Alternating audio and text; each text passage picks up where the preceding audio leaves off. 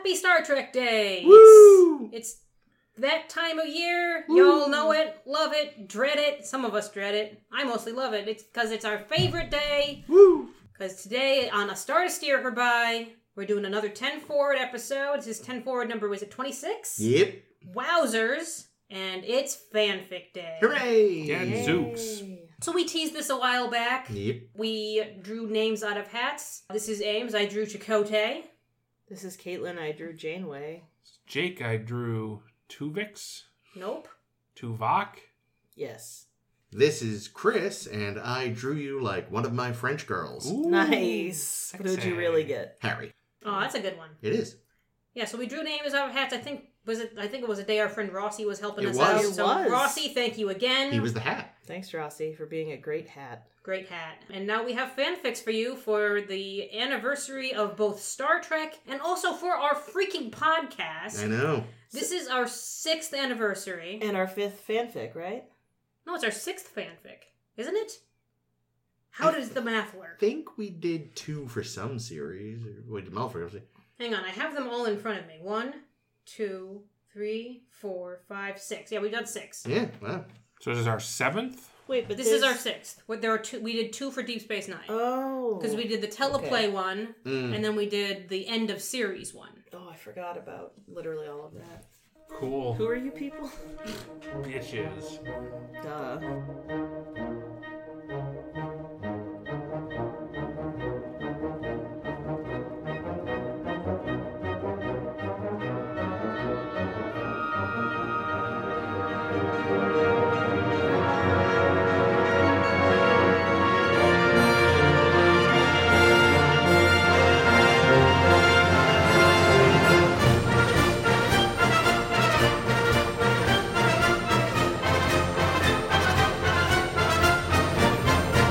Yeah. So again, welcome you all. We're gonna read you some fanfics. Some of them are pro style, some of them are teleplay style because we can't deal with consistency on this podcast. Some of them, Never. some of them were good. Some of them were written by me. Speaking of ones written by Caitlin, I know Caitlin said you'd go first.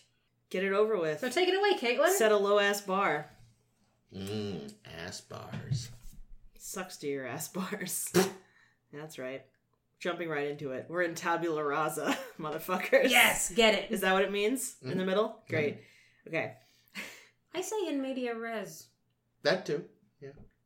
That's it. That's where the captain and Tom must be, said Harry, looking down at the green planet below. We have to get down there and find them before it's too late, if it isn't already too late. There came then an unexpected sound. The auditory equivalent of a shimmer you see out of the corner of your eye. A tall figure began to appear from seemingly thin air. Captain, intruder on the bridge, said Tuvok. That doesn't sound like Tuvok at all. Captain, intruder on the bridge. I can't. Red alert, said Chakotay, his hand reaching for his phaser as the figure became fully formed, solidifying before their very eyes. You know, like a trans like a teleporter does. Like a transport. Y'all know. The monster that stood before them was too horrible to bear. It looked as if some foul creator holding aloft two golems of malleable clay smashed them together, the legs completely asymmetrical, one thin and muscular, the other broad and padded, the torso too wide, and the head, my god, the head. Imagine if you can that the head of a humanoid apex predator is akin to a baseball, and that the stitching runs from under the chin to behind the ears. Now imagine that you took two faces in this baseball formation and stitched them together. The flat, empty eyes and mouth of Neelix was crumpled and formless, while Tuvok's face, once hand- handsome and smooth, was wrinkled and scrunched until there was almost no recognizing him. Recognizing him. Almost. My god. Tuvix? What in the world happened to you? And how are you here? Chakotay was shocked by this unexpected reappearance. He knew Tuvix was no more. Neelix and Tuvok had been restored months ago, so how? I hate myself for this. My name is Neelok. Yes. In our universe, Captain Janeway's attempt to separate us back into two entities known as Tuvok and Neelix was unsuccessful. He took one menacing, awkward step forward. It, fuck you. I thought that was funny. You described it as having uneven legs, and then its walk was bad. It was a good detail. oh, I thought you were laughing because you were thinking of me with my broken foot and my twisted ankle. No, I appreciated that you set up a j- joke and paid it Oh, off. it wasn't meant to be a joke. This isn't supposed to be funny, okay? This is serious. So tell us the jokes. Even when I try. It, le- it left us broken, mangled. The pain was so strong it felt like we would be we would separate our bo- soul from our body. It left us quite insane. This he said with an odd giggle, one that was cold and harsh. There was nothing of the good-natured Neelix left in that laugh. Hmm. And what are you doing here? What could you possibly hope to accomplish by coming to our universe? asked Chakotay. In my universe, Janeway was killed by a well-planned Kazon attack, Neelok oh, no. continued. Here's the jokes. It would have to be an alternate universe for the Kazon to plan anything well, There it is. quipped Harry before falling silent under Chakotay's glare. She was killed by that bitch Seska, spat Nevok, before I could claim my revenge for her turning me into this monstrosity. And as a result, I've spent years trying to get to this universe to ruin to ruin Janeway as she ruined me. And exactly how did you manage to cross from one universe to another? asked Tuvok, his arms crossed in front of his chest. Even with a mind as sharp as my own, I imagine solving such a problem would prove to be quite difficult.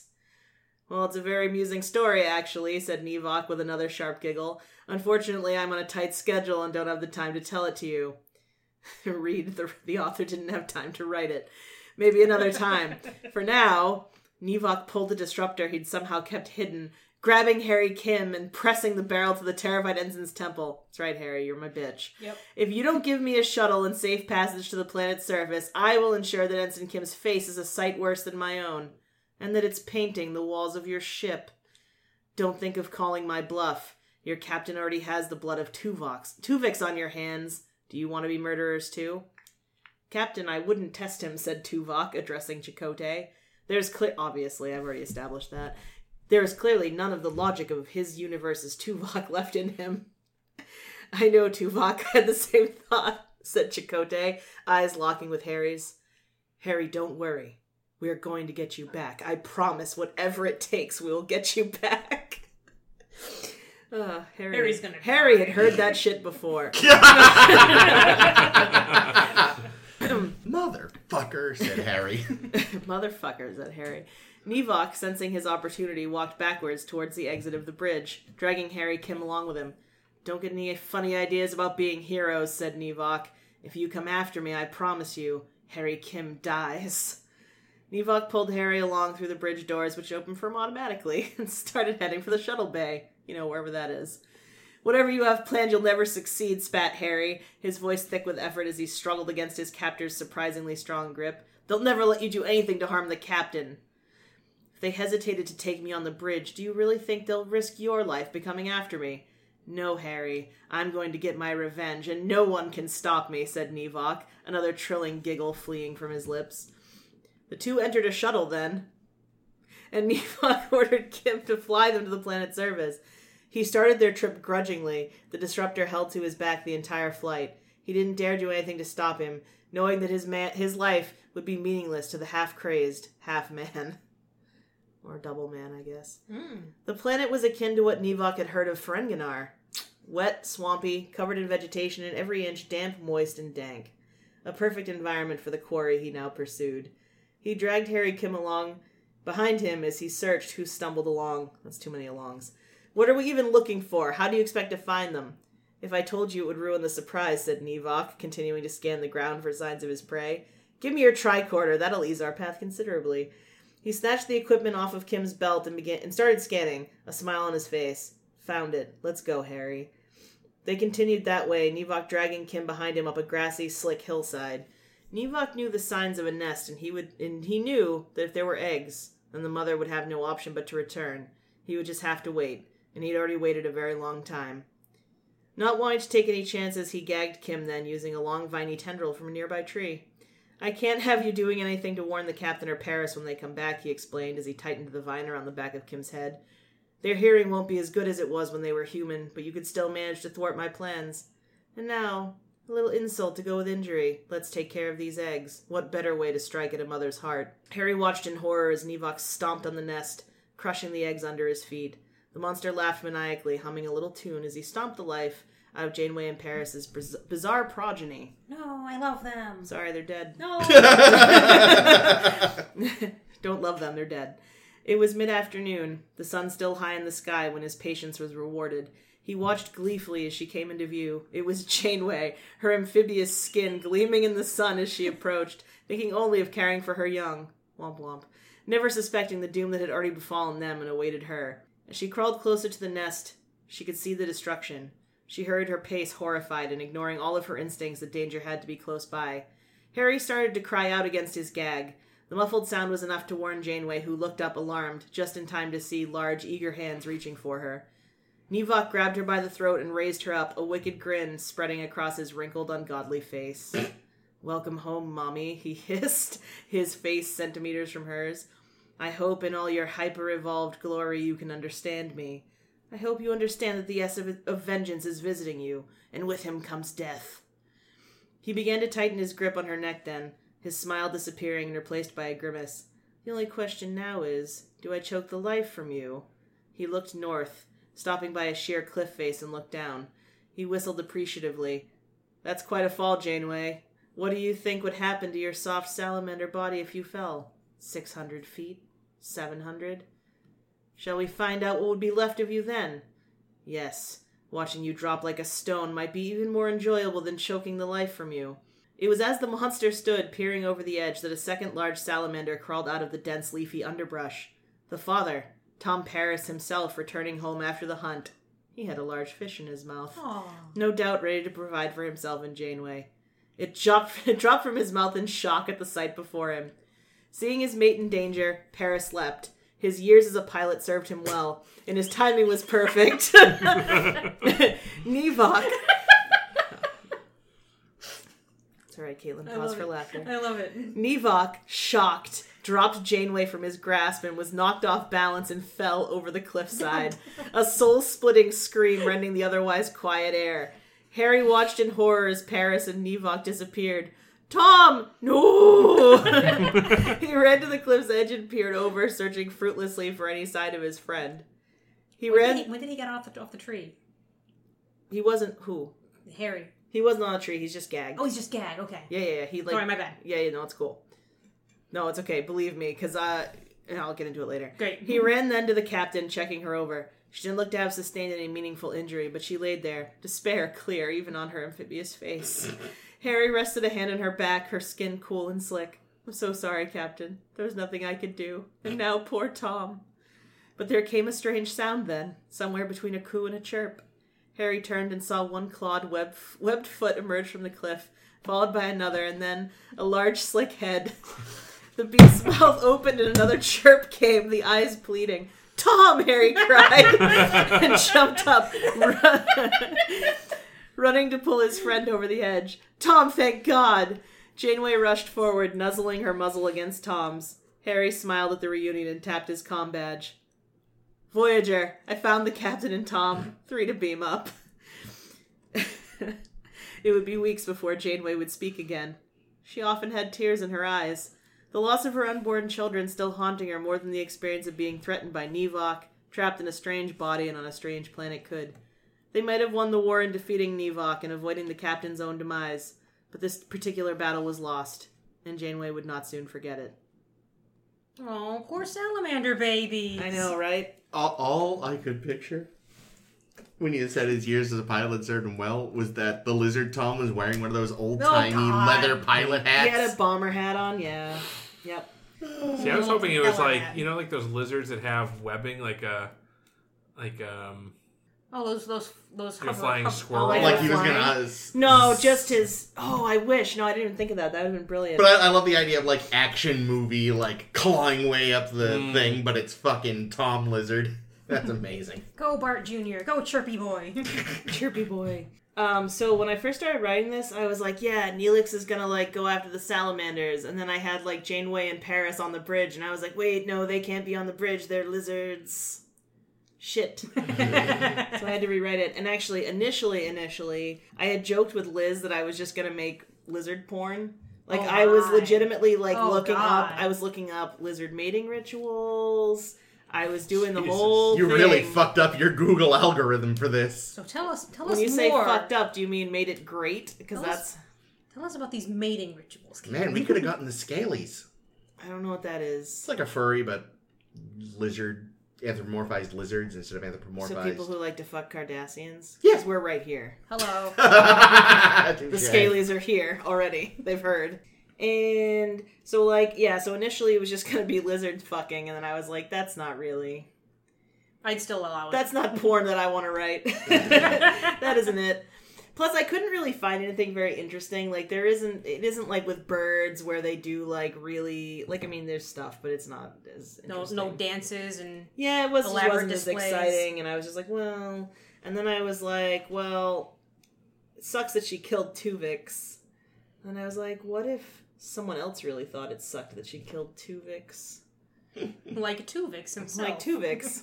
Yeah, um, deciding to call him Nevok was something that happened at like two in the morning when I was really tired. So sorry. no, that's a good decision. That's a good Oh, one. oh yeah, that's the it helps best. distinguishes between the two. Mm, It does. fun. So anyway, that was my fan fiction. Yay! Good Thanks stuff. for listening. What was the title?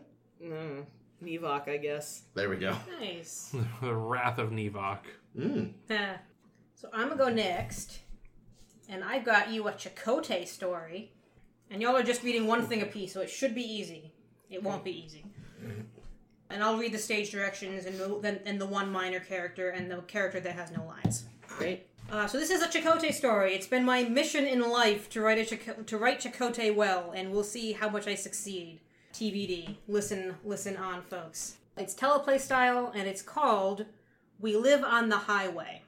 Exterior: A group of people, many of Native American descent, with some other humans and aliens scattered around, are at what is clearly the ta- clearly the tail end of an outdoor ceremony in the town center on Dorvan Five. Mode of dress is varied among them from ceremonial to formal to casual, though the mood is mostly funereal. Chakotay, younger than he is in the series and without the face tattoo, enters in a Starfleet uniform looking out of place. A young Native American woman, his sister Sakea, is nearby in the group. She has the traditional face tattoo of their people. Sakea! Sakea notices him and comes over. Seems I'm a little late. Now, why am I not surprised you'd miss the entire service? I may have timed it that way. Services make me uncomfortable. I remember. But still, he'd have wanted you here. You would have understand these kinds of things aren't from me. You missed my singing. Well, in that case, I regret not being here for that. Really. You always had such a lovely singing voice. I didn't think you'd noticed. Of course I noticed. You were never around, after all. Seki, don't be that way. I'm here now, aren't I? Doing the bare minimum for his memory. I'm sorry, that's not fair of me. It's been a very emotional couple of days. I am glad you're here now, Chakotay. I'm sorry I wasn't here sooner. They hug. I've missed you. I've missed you too. They release from the embrace. Chakotay looks at her face questioningly. When did you get that? What? The tattoo. I've had this for years now. Really? It has been a long time since you've been home. You got it for him? I got it for me and for our people. We're really struggling now. I know. I, I wish there was something. Save it. Starfleet can't do anything about the Cardassian occupation anymore. They've got their precious treaty they can wave like a white flag in our faces while we get attacked and killed. But you don't want to hear about this. Actually, I do want to hear about it. Whether I'm Starfleet or not, this is important to me. That's good to hear, but it's not going to amount to much if you can't act for us. I just got here. I, I don't know what you expect me We're dying here. People are getting killed because they stand up to the Cardassians. You know that's what happened to Dad, right? I know. I know Dad was Maquis. And so am I. Chakotay's expression withers at this news, and he stares worriedly at her. I, I, I didn't realize. Like I said, it's been a long time. Come on. There's some stuff at the house he left for you. Scene transition to interior, a simple house on Dorvan 5. Sparsely furnished with various anthropological decorations about, Chakotay and Sakea enter. Dad never got his doorknob fixed, huh? He liked it this way. Made him feel at home. That sounds like him, all right. He looks around for a moment, taking in the home he hasn't occupied in many years. I hope he wasn't expecting me to take any of these Tchotchkes. tchotchkes. I just don't have any space for them. No, I'm taking all his archaeological findings. But there is this. From somewhere, she pulls out a very worn le- leather bundle, their father Kolopak's med- medicine bag. Oh no, not in a million years. He wanted you to have it. I'm not taking it. Chakotay. You know, that's just like him. Even from beyond the grave, he finds a way to slap me in the face. I don't think that's how he meant it. But he knew that's how it would come across. He knew for decades this isn't me, this spiritual bunkum, this. I- I'm a scientist, not, not a shaman, and, and this is just his final way of saying he disapproves, and I can't do anything about it. Watch what you say, Chakotay. Some of us still value this spiritual bunkum, as you call it. Belief is a very personal choice.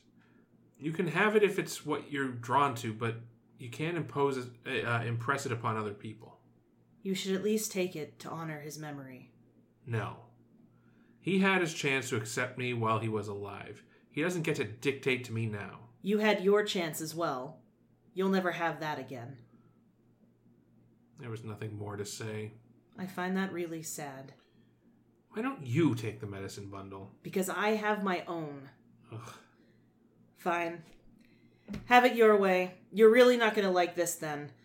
There's still the matter of what becomes of this house. That's none of my business. As the oldest child, you're bequeathed its title. I waive that right. Don't be too quick to decide. This is our people's home. You can't separate yourself from that connection. I have no connection to this place. You were born here. Home doesn't have to be where you're born. What did Dad used to say? Right. Home is wherever you happen to be. That's me. That much I agreed with. In the future, you may want somewhere like this to live. I have a place to live. A starship is not a home. You can't build a relationship with a starship. You wouldn't know that. No, but it's just a means to an end. It's like a, a vehicle that travels the highway to your destination. On the path of life, there's a place to which you are compelled where you can hold a deep, meaningful connection. You'll reach that place one day. Why? So the Cardassians can blow it up from underneath me? What kind of home is that? Chakotay. Sakea. This is a war torn planet full of enemies that don't care about you. I wouldn't want to live here even if it does survive the Cardassian occupation. I've made my choice. I told Dad this. I'm Starfleet now, and that highway you're talking about, that's where I live.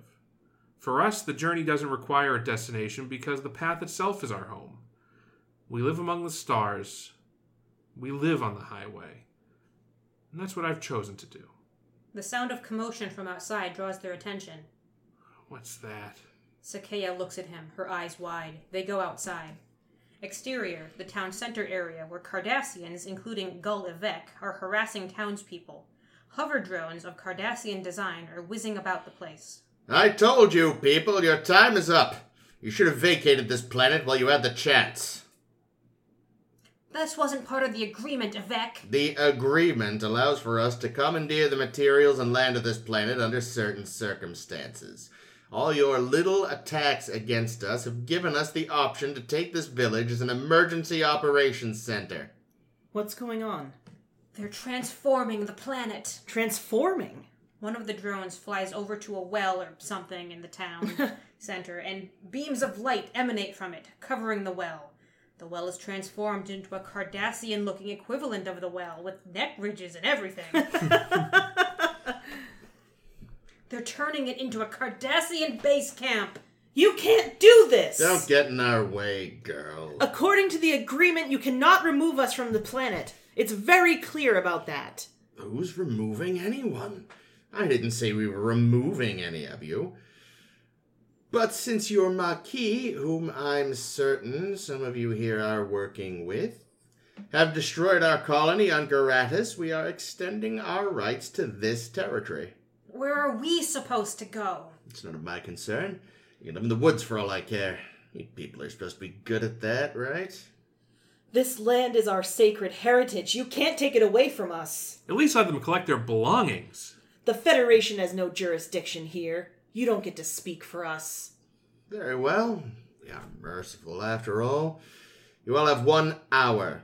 But if you get in the way of our drones, their remote operators will have clearance to defend them. At any cost. Sakea just glares at Chakotay the way the other townspeople are glaring at Evek as the scene transitions.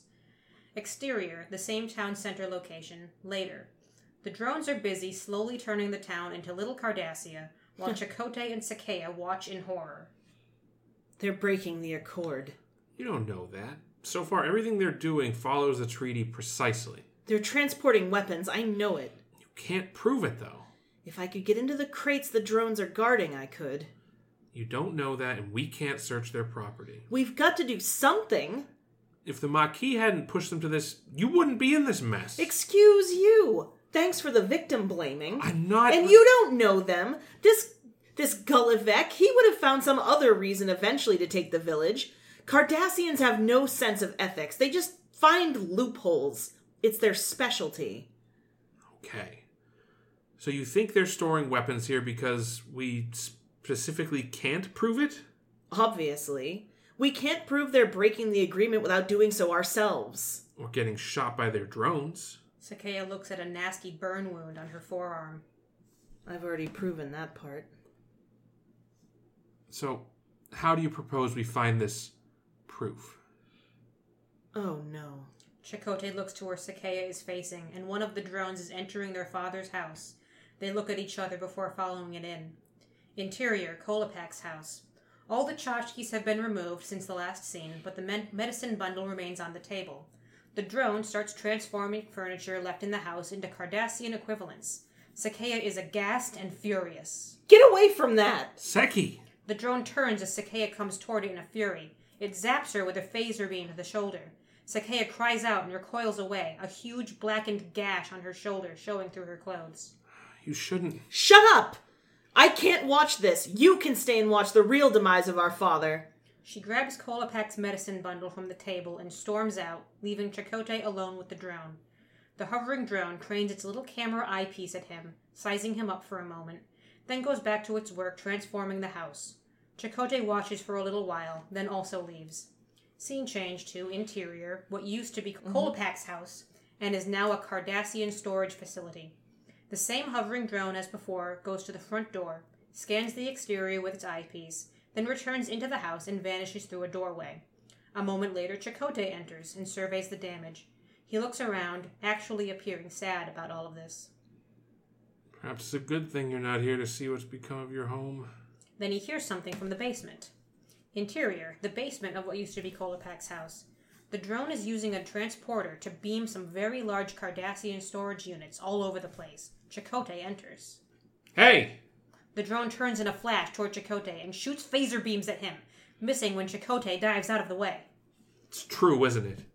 You are using this planet as a weapons depot, aren't you? The drone shoots him again, zapping Chakotay on the arm. Chakotay winces before standing firm against the floating tech. What will I find if I open those boxes? In the name of Starfleet, I'll expose you. Damn the consequences. The drone shoots him again, but Chakotay grabs the flying piece of tech out of the air and flings it against a wall, where it collides and falls to the floor, still mostly intact. Immediately, Chakotay runs to one of the storage units and boops some buttons to open it up. What he finds inside, however, isn't weapons, but a cryo unit containing an attractive Cardassian woman in cryosleep. Chakotay steps back in alarm. What, what, what is this? An invasion? The hover drone gets to hovering again and just floats next to Chakotay, as if unsure what to do now. Chakotay opens another crate containing another cryo unit, with a young Cardassian boy in it, followed by a third with another child, also in, chi- in cryosleep. Chakotay just looks confused now. What exactly are you doing here? Who are these people? The drone just, flo- just floats there. Whoever is remotely controlling it does not have the capacity to communicate through it.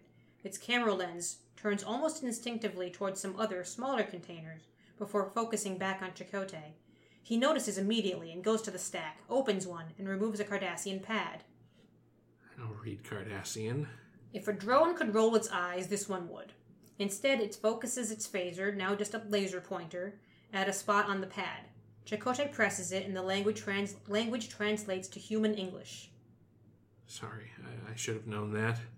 He swipes through some screens of text, skimming them quickly as he goes, before, stopping on a photograph of a Cardassian family in front of a beautiful verdant valley.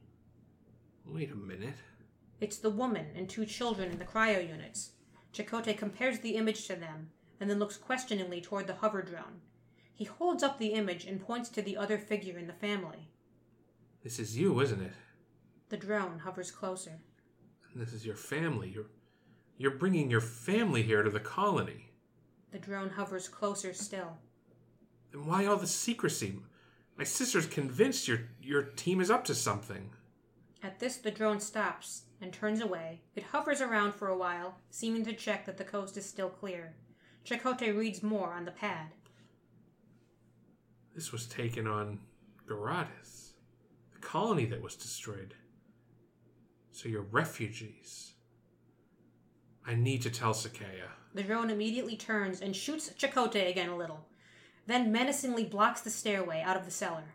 Okay, okay. Cool your jets. Stop shooting me. The drone stares him down. I don't understand. It isn't against the treaty to send colonists to this village. So why wouldn't Gul Evek just tell us this? Chakotay looks through some more things from the crate family belongings, photos, some rations and survival stuff. It dawns on him. Because you're not supposed to be sending people here. Is that it? The drone takes a long look at Chakotay before it focuses on the woman in the cryo unit. Evek is up to something, and you knew no one would be allowed to check these containers. The drone doesn't respond. So you're using it as cover to emigrate your family out of Cardassia. He's starting to get frustrated, talking to a machine that can't answer him. The drone is close to the glass of the cryo unit, focused on the woman inside. That's it, isn't it? How can I help? Are, are there others transporting their families too? Do, do they need. Suddenly, the drone glitches out. Its light blinks off, and it collapses to the floor with a clank. Wait, I. What's wrong? Oh no. Chakotay picks up the drone off the floor and is suddenly off and running through the house, taking the basement stairs two or three at a time before running out into the town square. Exterior, the same town center as before. Evek, Sakea, and some Cardassians and townspeople are milling around. What happened to the operator of this drone? The one that was assigned to my father's house. It's none of your concern, Commander, and that is no longer your father's house. What did you do to him? I told you not to interfere with our work, that there would be prices to pay. You arrested him, didn't you? One of your own people. He will be made an example of. He was just trying to help his family who lost their home. This wasn't meant to be their home. They obviously needed somewhere. Why not here? Sakea takes notice of this. Like I said, Dorvan 5 has already been designated as an emergency operations center, not a refugee camp. You mean designated as a weapons depot? That drone operator was too impatient, which is very unbecoming for a Cardassian. It's their right. It's still treason. Perhaps I should be thanking you for helping us uncover it. So what? You'll just execute him? Don't you people have any compassion? We do what's best for the whole of the Cardassian Union. The drone in Chakotay's arms buzzes back to life, but there is something clearly different about it. Maybe its lights are a different color now. It zips away back into what was Kolopak's house. Don't. He runs off after it, back into the house. Evek and Sakea follow. Interior, the basement again. The drone floats there, in front of a space where all the u- storage units had been moments ago. Chakotay, mortified, stares at the now empty space as Evek and Sakea enter. What will happen to them? What must be done? They knew the stakes for defectors. They weren't defectors. They were just looking for a place to live. They have a right to that. They. Chakotay, exhausted, takes in the emptiness of the room and his expression changes to one of despair. Oh my god. My father is dead. He drops to his knees as if taking on a huge weight. Sakea comes forward, kneels, and puts her arm around his shoulders. Evek looks smugly at this before exiting with the drone. This was our home. Yes. This is what you were talking about. Why the Maquis resist. Yes. How can they do this to their own people who are suffering? How can we do what we do to our people who are suffering? Chakotay takes this in, his eyes well with tears. I never got to say goodbye. No one's stopping you. I'm sorry.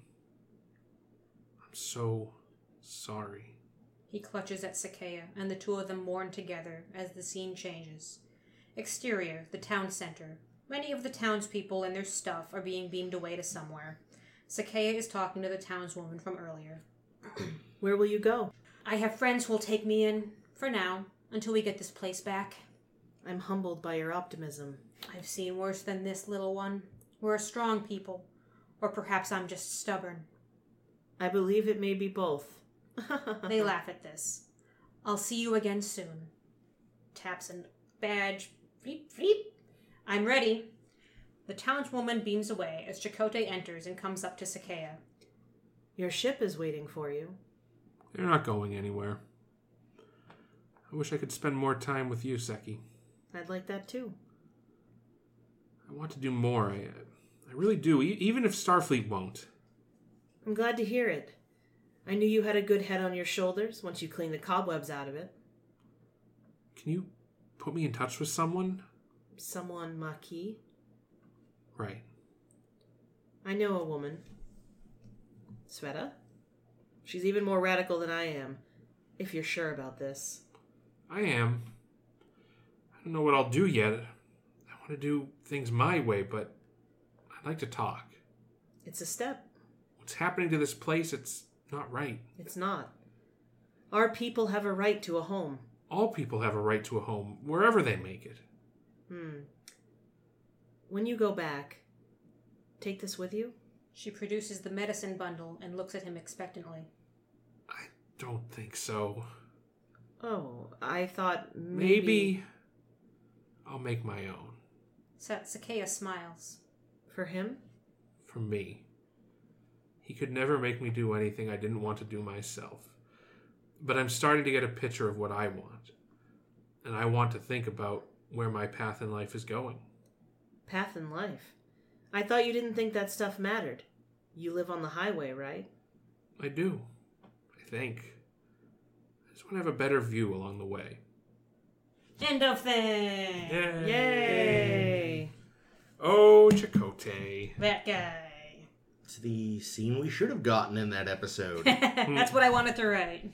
I also challenged myself to create a character who had no lines, but Chakotay still had to figure out what was going on. That's fair. It was great. Thank you. What a Chakotay. bitch. Aw, How Chakotay got his groove back. pretty hmm. much. How Chakotay got his groove. Period. Yeah. We uh, dive in with mine then? Do it. Do it. All right. So Caitlin and I did not consult together beforehand, which I only say because mine also has some dimension hopping. Just steal my idea. No, but I did do dimension hopping. How many salamander babies? None. What? How many Table iterations of Tuvix? None. Oh, Well, there's no iteration of Tuvix left at the end of mine, and no salamander babies at the end of mine, so Mm. we're pretty much the same so far. So mine is prose format and it's called Harry Kim and the Multiverse of Sadness. Commander Kim, a stern voice snapped. Hmm? Harry glanced away from the news program that had been going on about Admiral Picard christening a new stargazer to see Danny Bird standing nearby. Hmm. Captain Bird! Harry stood up from his bar stool and snapped off a very formal salute. Bird returned the gesture. The two men stared stiff jawed at one another for a long, tense moment. Bird cracked first, and within moments the two were chuckling and taking seats together at the bar. Harry fucking Kim. It's been too long, you son of a bitch. It's new Trek, they swear now. How many boobs? All of them. Well, if you weren't out gallivanting across the Gamma Quadrant, hey, somebody's got to pick up where we left off. Exploring, making first contact. After so long of keeping to ourselves, we're building the fleet. It's good to be Starfleet again. The Starfleet I signed up for. Yeah. Kim glanced at his glass. It was strange when we got back. So much damage from a war we'd missed completely. Yeah. Who knew being stranded 70 years from home would be the good option, huh? Suppose so. Harry took a drink. So, how is it out there? Eh, a real mixed bag. So many worlds still trying to really understand not being under Dominion control. When you've been under a boot heel as long as some of them have, uh, a couple decades is nothing. But there's so much new, so much exciting. He paused. You know, my first officer just got promoted. Getting their own ship, own assignments. Yeah? What do you mean, yeah? Do I have to spell it out? No, I suppose not. He sighed. It's been a long time since I served on a ship, Danny. I'm out of practice. Come on, Harry. You really want to spend the rest of your career squeezing some extra percentage of efficiency out of engines? Tweaking nacelles and warp fields? Is that really what you signed up for? No, but I don't know. I saw a lot more than a lot of folks would have on this job back on Voyager. I'm a little explored out. I guess that's fair. Bird stood and patted his shoulder. Look, I won't spend all night trying to sell you on it. I have until Tuesday to tell them who I'm picking. Let's get some Dom Jot in and talk about anything else. Sounds good. Harry grabbed his drink and got to his feet. So, how are Libby and the kids? He couldn't remember the last time he'd woken up with a hangover. Maybe that time he and Paris hit Risa after the divorce? This was far, far worse than that, though. It felt more like coming out of anesthesia, in fact. Ah, you're finally up. What? Harry forced his eyes open and sat up. Wherever he was, it wasn't his apartment. It looked not entirely unlike a pretty standard Starfleet brig. He looked at the doorway and its glowing force field generator to see a woman standing there wearing an odd all black outfit. You're here, he slurred, discovering his jaw was a bit numb. My name isn't important, so you may call me Sloane. I represent Section 31. Harry snickered and Sloane raised her eyebrows. What is so amusing, Commander? There you. He flexed his jaw a bit. Sure. Damn joke they make up to screw with Academy recruits. Ultra Black Ops doing horrid things in the name of protecting the Federation. Higher ups know all about you, pretend you don't exist, so they don't need to condemn you, blah, blah, blah, blah, blah. Started as a joke, now you're a fringe conspiracy theory. In other words, Sloane, who put you up to this? This isn't Danny's style. A bit much even for Tom, I don't think he's even on Earth right now. Hmm. she flashed a tight smile. The most tedious part of dealing with Starfleet officers convincing them we're real, so I think I'm going to just jump right to the demonstration. She lifted a hand, and Harry saw a small controller there. Her thumb flexed, and he heard a small beep from his right arm. He glanced down to see a dark band wrapped around his bicep that had a pattern flashing across its tiny display. There was a flash, a noise like inverted lightning, and suddenly the air reeked of smoke and cold wind was whipping him. He was outdoors, perched on a hill that seemed to be made mostly of crumbled rock. He looked up again and saw something that couldn't be real. It was a ruined city, but just enough was intact for him to know straight away that it was San Francisco. He leapt to his feet, and the loose rocks gave way, nearly causing him to collapse again. He spun in place, taking in a brown ocean pounding against slag that had once been the Golden Gate Bridge. Then the device on his arm beeped again. There was another flash and noise, and he was staring at a wall. He was back in the cell. He turned, seeing Sloane standing by the door still. What the hell was that? he demanded. The dimension most closely connected to our own. Over a century ago, Captain Kirk dubbed it the Mirror Universe. Silly name, but it stuck. In his time, Earth was the seat of a huge human supremacist empire. In ours, it's a desolate hellscape created when the races humanity had been oppressing realized there were more of them and did what they had to do. You know I'm aware what a holodeck is, right? Come now, Commander, you're a smart man. Even the most realistic holodeck simulations are a bit off in ways people can't quite explain, can't quite put their finger on. Did you feel that way at all? I feel that way right now, he lied, but mostly because I'm still hungover. Hmm. She glanced away and nodded at someone Harry couldn't see. The hum of the force field, previously just a part of the background noise, became obvious in its absence. Sloane stepped forward and pulled a small holo projector from her belt. Harry took it and pressed the activation key on it. A small screen appeared. He saw himself viewed through a chest mounted camera. He was in the hallway of his apartment building and very close to his door. There was no sound, but he watched himself reacting to a noise. The projected him turned just in time to try and fail to block a hand from pressing a hypospray to his neck. He watched his image crumple to the floor and two people dressed quite a bit like Sloane begin to collect him before the image went dark. A bit much for a gag, wouldn't you say, Commander? Let's pretend this is true. What do you want? And what was the point of that little trip? Well, Starfleet has begun exploring again. Its war weariness and fear caused by the Martian android uprising is passing, which means we're going to start making serious enemies again. Even without a homeworld, the Romulans built up a very impressive fleet in a very short amount of time. You never know when the Klingons will fly off the handle again. And someone is going to come out on top in the chaos in the Gamma Quadrant sooner than later.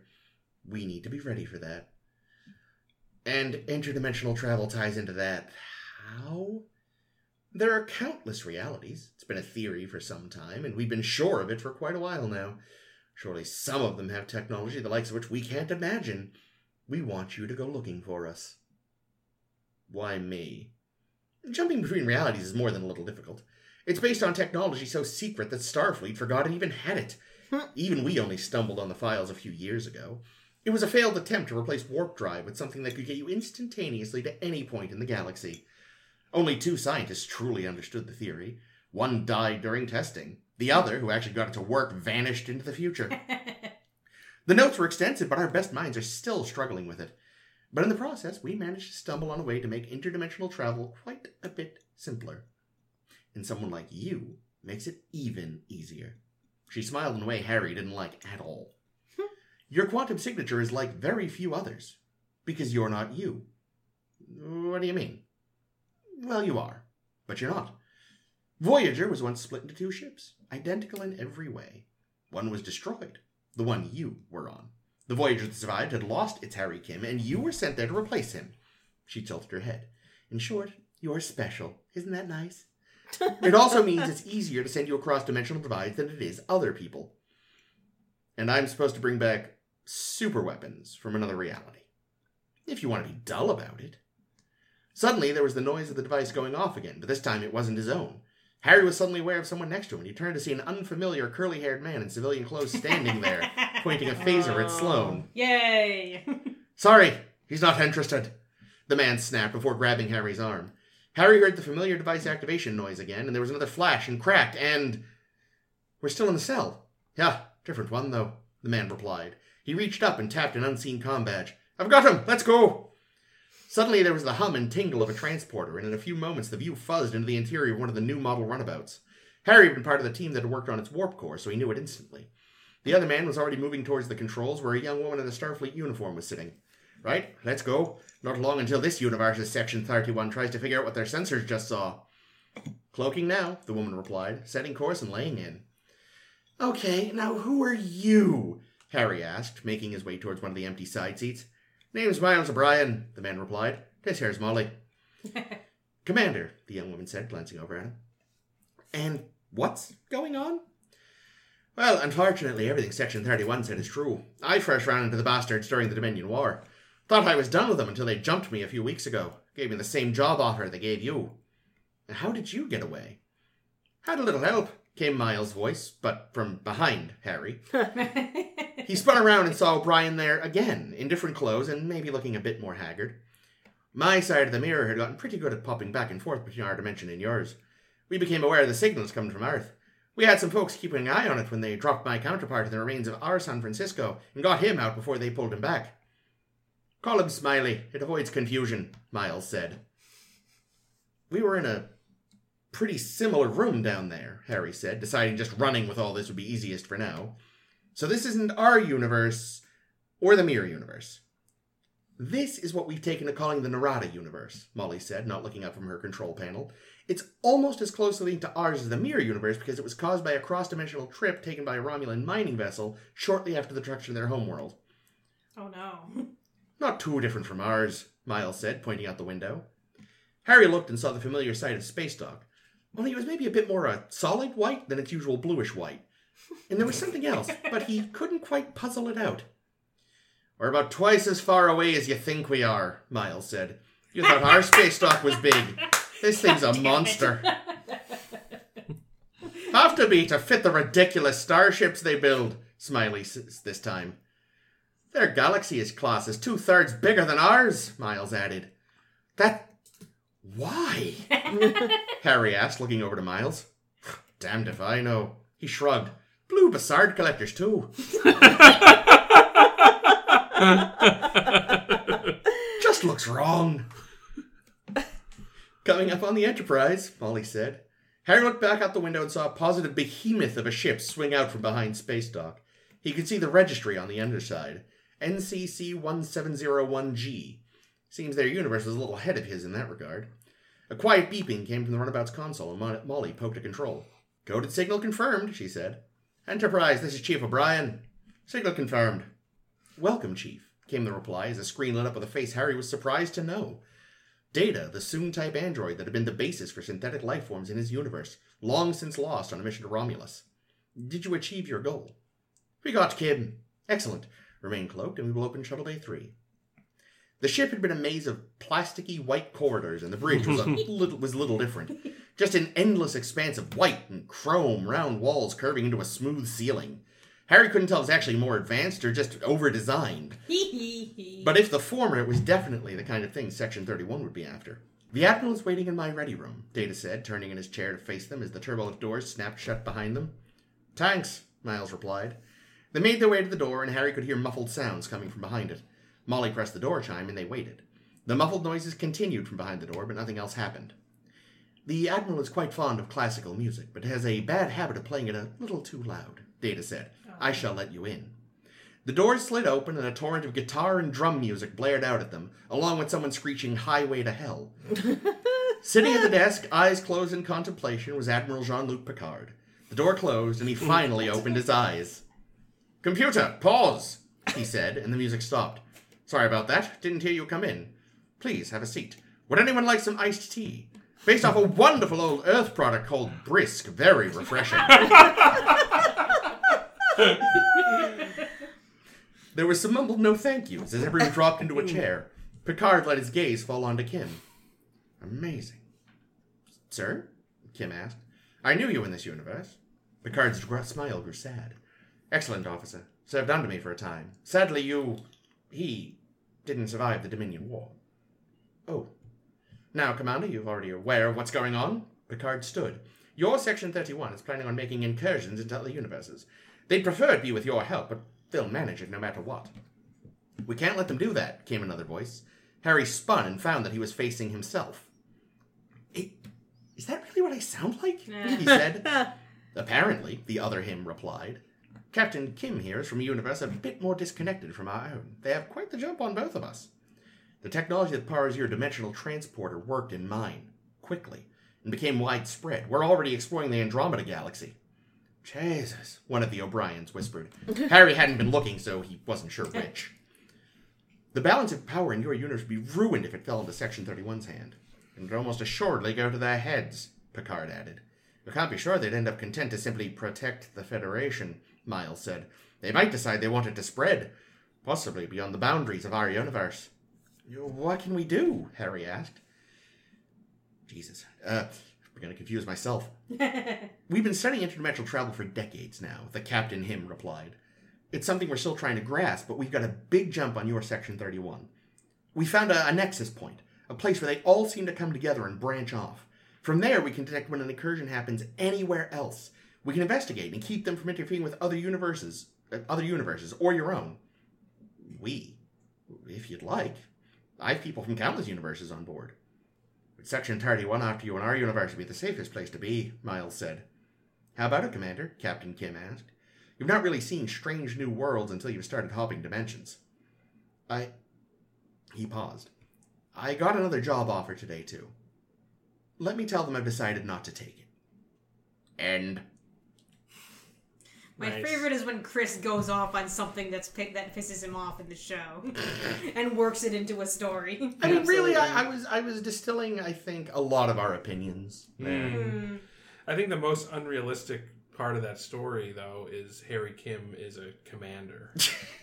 he would clearly still be an ensign. So the original idea was going to be him popping between a bunch of different universes and finding out that he was miserable in literally all of them. But then I came up with this idea instead.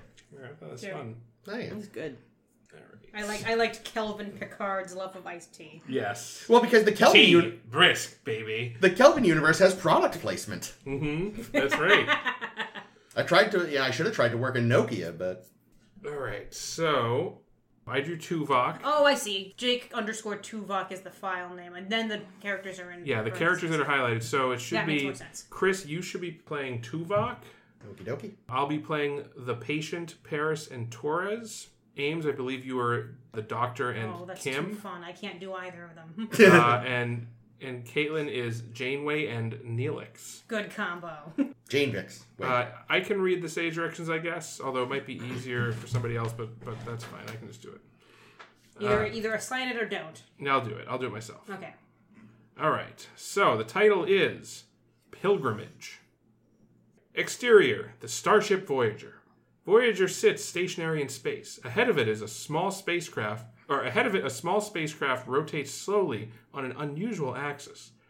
The structure of the ship is distinctly alien, organic in form and covered in what appear to be vines. The craft appears lifeless, an unconscious corpse in the ocean of space. No damage is visible. Captain's log, stardate 51422.3. Responding to an automated distress beacon, Voyager has come across a small one man warp shuttle adrift in space. The pilot has not responded to our hails. Cut to the bridge. Janeway stands at the center of the bridge, the rest of the crew at their duty stations. On the view screen, the alien ship lists. Life signs? One life sign, very faint. It's hard to make out. Are you able to get a transporter lock? I think so. Stand by. Can you identify the ship? Negative, Captain. The design configuration does not match any vessel we've encountered before. The hull appears to be composed of a crystallized form of cellulose. I've got a lock. Good work, Ensign. Transport directly to sickbay. Yes, ma'am. Energizing. We don't know who it is we're beaming over. I'd like you to get down there in case they're less than appreciative of our hospitality. Tuvok nods and leaves the bridge via the turbolift. Cut to sickbay. Tuvok enters. The doctor works at a feverish pace in the surgical bay, treating the patient who is unseen. The doctor turns around to, to load a hyperspray and notices Tuvok standing by the door. I was expecting Lieutenant Paris. Lieutenant Paris is on duty on the bridge. Of course he is. Is this a uh, is a is a dedicated nurse too much to ask for? The doctor returns to work administering the hyperspray to the patient. What is the patient's condition, Doctor? He'll survive if that's what you're asking. If you're just going to stand there, you might as well help. Hand me that cortical stimulator. Tuvok picks up the stimulator from an equipment tray and approaches the surgical bay. As he nears the biobed, he looks down at the patient and stops, a rare look of shock on his face. Doctor, your patient is. Yes, I noticed. The cortical stimulator, please. Tuvok doesn't move, still processing what he is seeing. The doctor rolls his eyes and takes the cortical stimulator from Tuvok's hands and begins placing it on the patient's forehead. Friend of yours? Camera cuts to reveal the patient's unconscious face. Face. The patient is Vulcan. The patient is Spock. But, oh, I know. I guess that uh-huh. theme might make more sense here. No, I don't know. It's just Actually, a different theme would probably make the most sense. You'll see.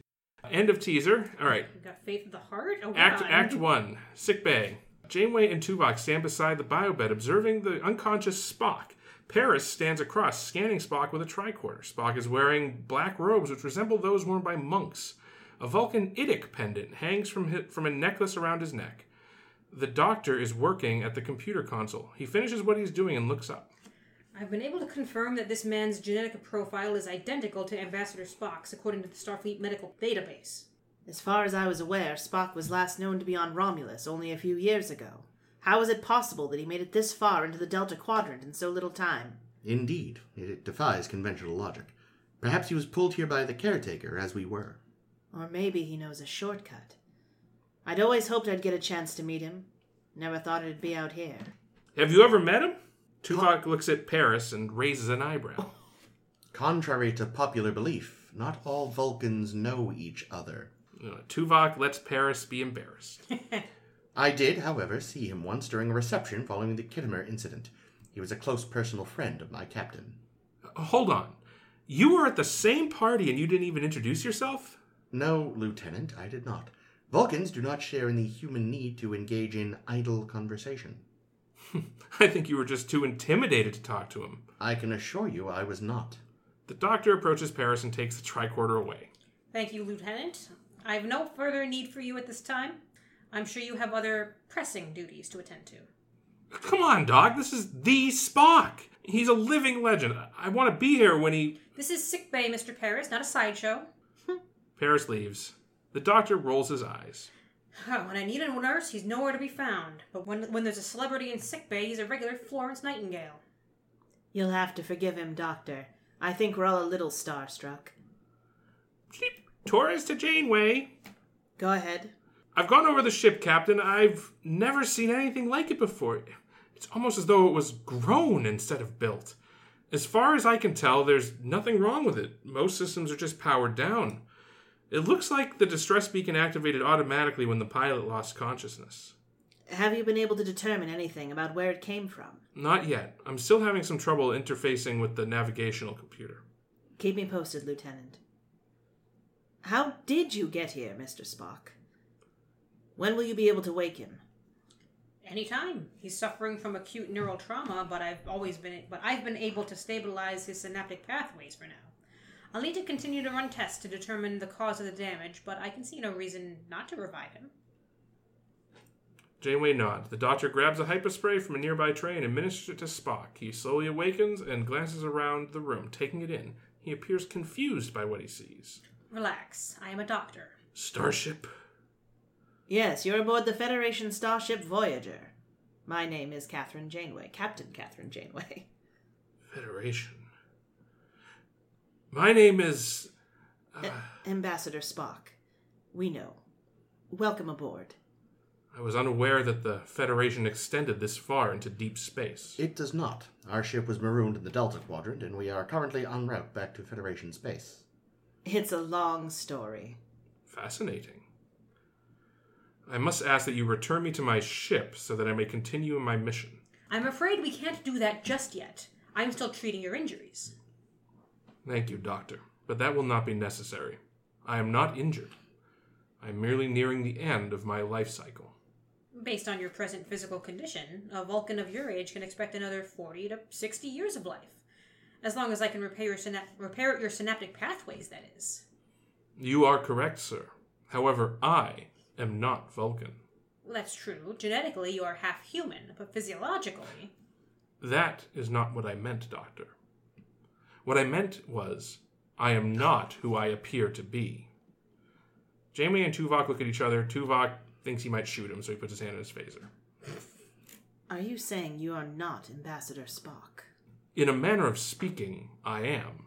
My full designation is Spock 5. Tuvok raises an eyebrow. Nice. I am the last in a line of clones created from the original Spock. You're a clone. Indeed. I was created by Dr. Stavos Caniclius 9. Caniclius.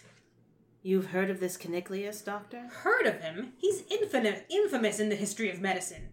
He was a protege of Adam Soong, an elite gene- geneticist on Project, Project Khan, a madman whose work led directly to the Earth's euge- eugenics wars. But he's been dead for hundreds of years. You are quite correct, Doctor. The original Caniclius died many years ago. However, his clones continued his work long after he died. And you are a product of this work. I am. Although it, I do not agree with my creator's motivations, Caniclius was obsessed with developing a race of superior beings, a master race. Indeed, the first Spock clones were made to be gargantuan. However, that became untenable, so I was created to be an exact duplicate of the original Spock. That doesn't explain why you believe you are dying. The cloning process was originally designed for 21st century humans with a lifespan of 80 to 90 years, after which time our cellular structures begin to rapidly degrade, beginning with our neural tissue. I have been traveling in space, alone, for nearly a century. The doctor begins scanning Spock with the tricorder. The deterioration which caused me to lose consciousness on my ship will continue to progress. He's right. The rate of cellular degradation appears to be accelerating. Without treatment, I would estimate complete synaptic collapse will occur within a matter of weeks, if not days. I am afraid there is no treatment, Doctor. The flaw is in my design. My only hope lies with completing my mission. That is the second time you've mentioned a mission. May I ask what that oh, mission Oh, is? no. To find God. All right. Int. Mess hall. Tuvok and Spock sit at a table. Spock stoically studies a pad. A dozen or so crew members sit at other tables, trying desperately not to stare at the legendary figure in their presence. Neelix approaches carrying two bowls. A little taste of home. This is version 8 of my Plomeek soup recipe. This time I feel like I've really dialed in the spice ratios. And Mr. Vulcan, I assure you what happened last time will not happen again. I should hope not. Mr. Vulcan. Mr. Neelix's originality is matched only by his culinary expertise. Neelix appears to accept the backhanded compliment. Spock sets down the pad and samples the soup. Neelix stands by in anticipation of the verdict. Thank you, Neelix. The flavor is quite unique. I am so happy to hear you say that, Mr. Vul- Spock. And let me just say, from one ambassador to another, it is a great pleasure to have you aboard. If there's anything I can do, or if you'd like a guided tour of. Thank you, Mr. Neelix. That will be all. Say no more. I will leave you both to your work. He leaves. He called me ambassador. They still believe I'm him. Your progenitor is quite accomplished among both humans and Vulcans. To them, you are viewed as a hero. So I've read. You don't you do not care for your soup, Commander. I have always found Neelix's recipe to be a crude imitation at best. He tastes the soup. Twice.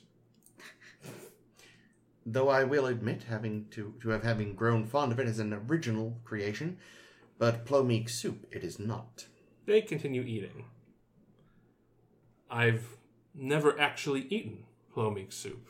I only have the real Spock's memories of it. He looks at the spoon wistfully and slurps it down. Delicious. I'm surprised that you were able to find this in your database. The exploits of the Enterprise and her crew are studied extensively by Starfleet officers. If this is true, then it would appear that I have been heading in the wrong direction. Indeed. Further, the god of Sha Ka Ree that your that Spock's stepbrother sought was fraudulent, a malevolent, a malevolent alien masquerading as a deity. And Jim and I already destroyed it. You believe that it is illogical that I should seek a mythical god. The thought had occurred to me. Our people rejected such beliefs centuries ago. Even the original Spock did not share in his brother's beliefs. Do you believe in the Katra? He's surprised by the question and vulnerability with which it was asked, but he doesn't show it.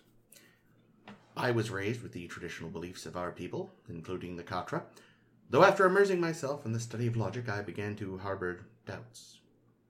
My father, Spock's father, was deeply spiritual for a Vulcan. He passed that spirituality down to his children. Spock largely rejected it as myth and mysticism. Sybok took those beliefs to their extremes. The Katra, though, the essence of the Vulcan mind that persists after death, I have always believed in it. But I, I am not Vulcan. I am not the son of Sarek. I am not Spock. Tuvok realized what he's getting at. Your mission.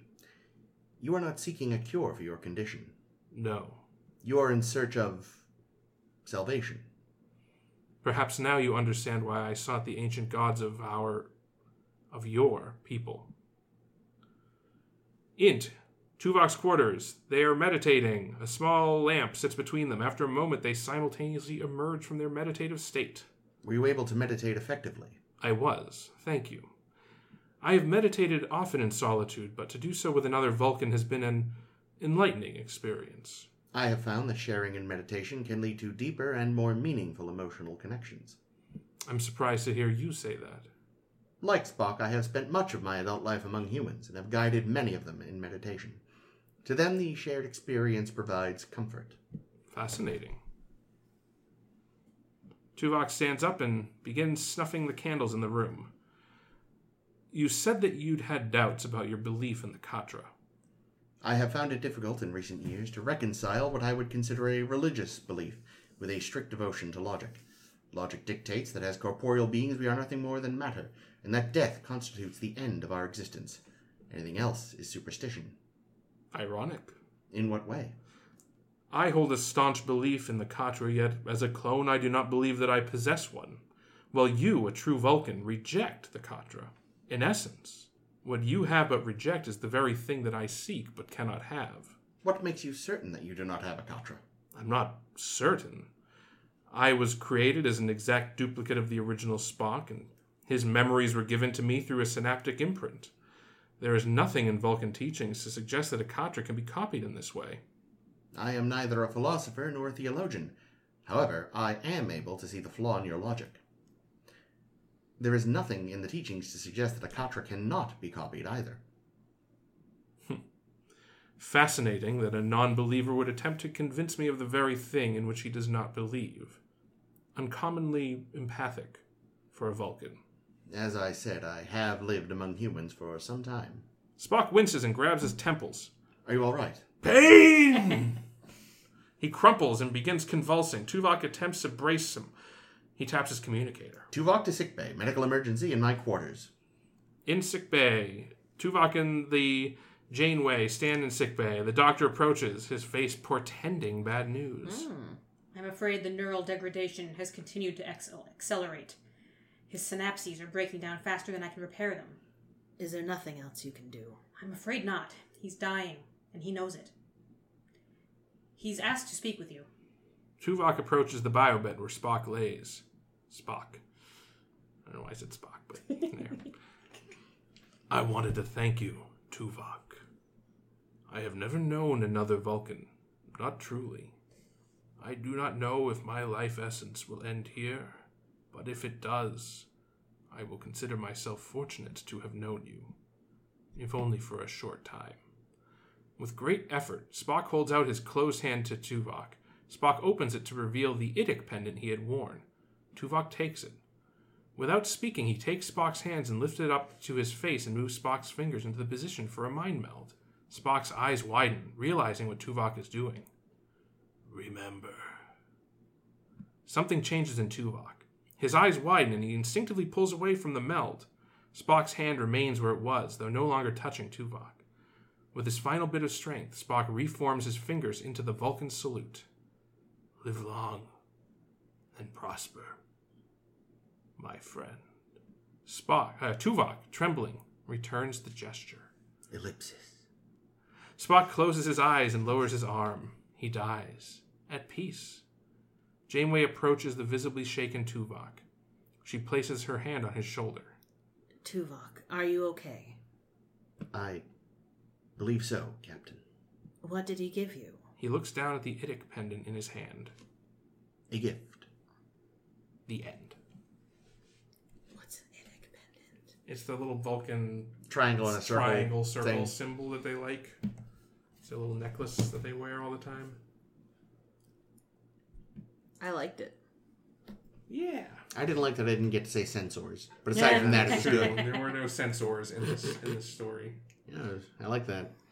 Unexpected uh, TAS. Yeah, those are the best kinds. And tying it into Soong, because that's exactly what Star Trek would do now. Of course. Yep, a song in every show. Yep. Yep, yep, yep. Yeah, the original uh, my original plan before I came up with the spot. Oh, right. You said you had an insane original Well, it wasn't that would have insane. that would have been like would've forty been, minutes It just long. would have been a lot tougher to write in a short thing. Would have been just that Voyager comes across a colony of Vulcans who were like uh, broke away from from Vulcan around the time of uh, Surak and and and that um, Tuvok interacts with them. But the, the the twist was gonna not the twist, but the the upshot was gonna be that uh, Vorik decides to stay behind with, the, Good. with the Vulcans. Good, get rid of that fucker. Nice. Well, unless the cat has one, I think that's all of us. Yay, Cat's been writing all kinds of fanfic. All involves catching mice, though. He he really loves Ta'ana in Lower Decks. Is Yes, that is that the cat? that's the thing? that's the cat doctor. Oh, you like the cat thing, huh? She's a good cat thing. He's a good cat thing. He is. He's the best. She best. likes cat boxes.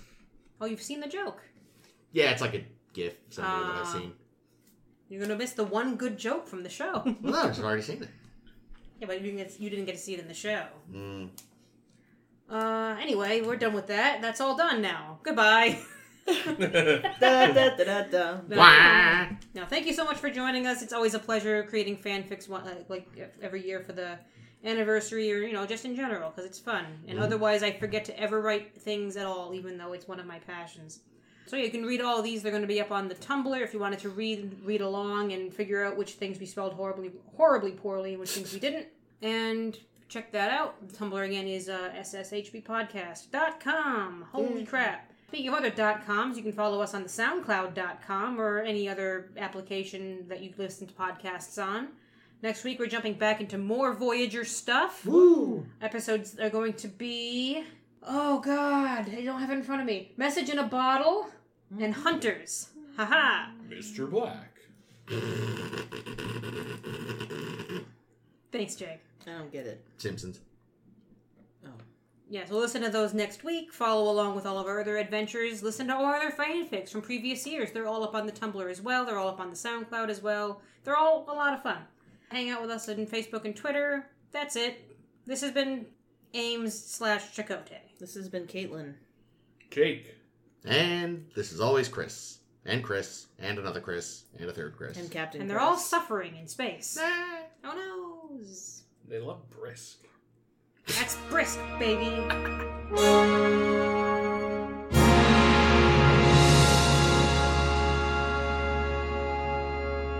My full designation is Spock 5. Tuvok raises an eyebrow. Nice.